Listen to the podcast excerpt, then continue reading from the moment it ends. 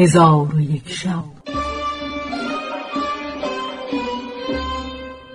چون شب پانصد و هشتاد و چهارم برآمد،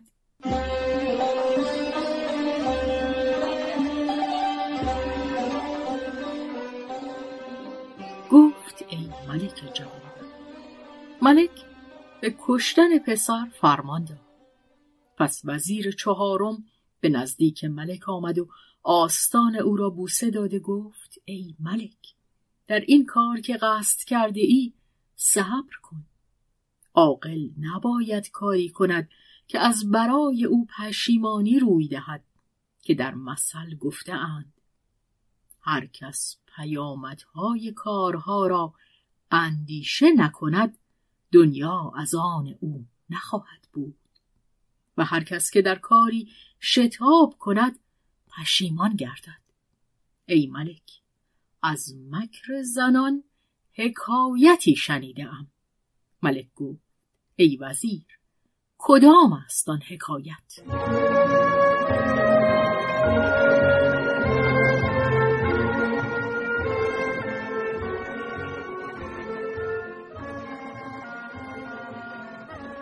حکایت زن زیبا، مرد جوان، پیرزن.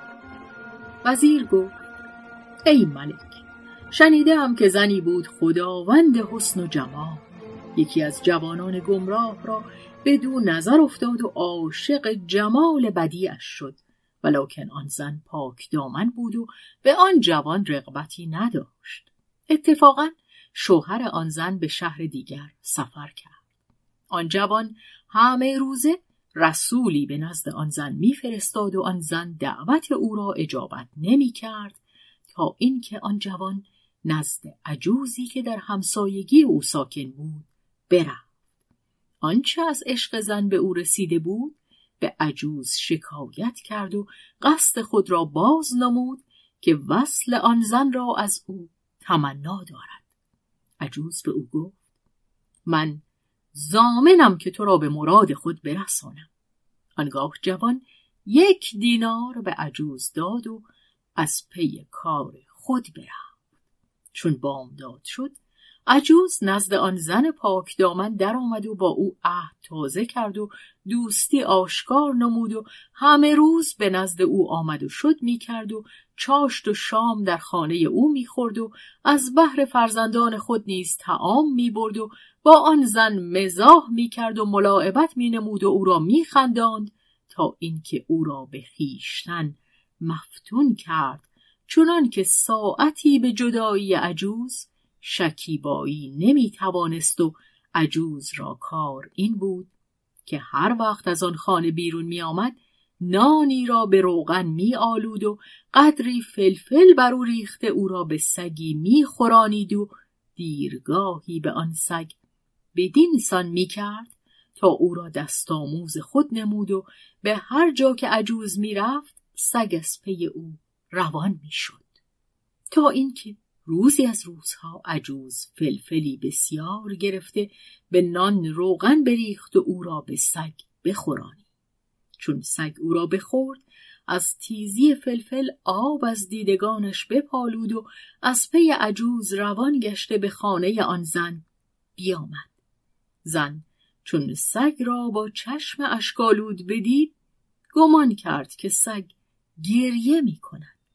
از آن حالت در عجب شد و به عجوز گفت ای مادر، سبب گریستن این سگ چیست؟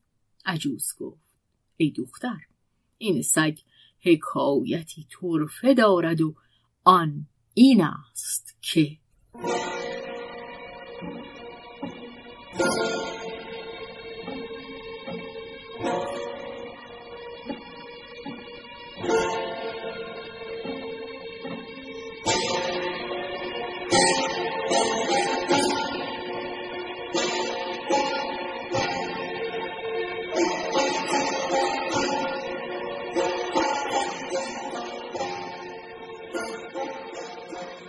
این سگ دختری بود قمر منظر و با من به جای خواهر بود. جوانی را بر او نظر افتاد. شیفته جمال او شد و از اثر عشق رنجور گشته به بستر افتاد. چند بار رسول به نزد آن دختر فرستاد که شاید بر او رحمت آورد. سخت دلی کرده بر آن جوان رحمت نیاورد. من او را نصیحت کردم و به او گفتم ای خواهر، به آن جوان مهربانی کن و به حالت او رحمت آور. او سخن مرا نپذیرفت و پند مرا ننیوشید تا اینکه جوان را طاقت برفت و شکیباییش کم شد. به یکی از یاران خود که علم سحر میدانست شکایت کرد. او نیز آن زن را جادو کرده به صورت سگ در آورد. پس از اینکه این حادثه او را روی داد و صورت او بگشت، از آدمیان جز من کسی نیافت که به او مهربانی کند. به این سبب به منزل من آمده دست و پای مرا ببوسید و بنالید. من او را شناختم. به او گفتم بسی پند گفتمت، چرا پندم ننیوشیدی؟ چون قصه به دینجا رسید بامداد شد و شهرزاد لب از داستان فرو بست.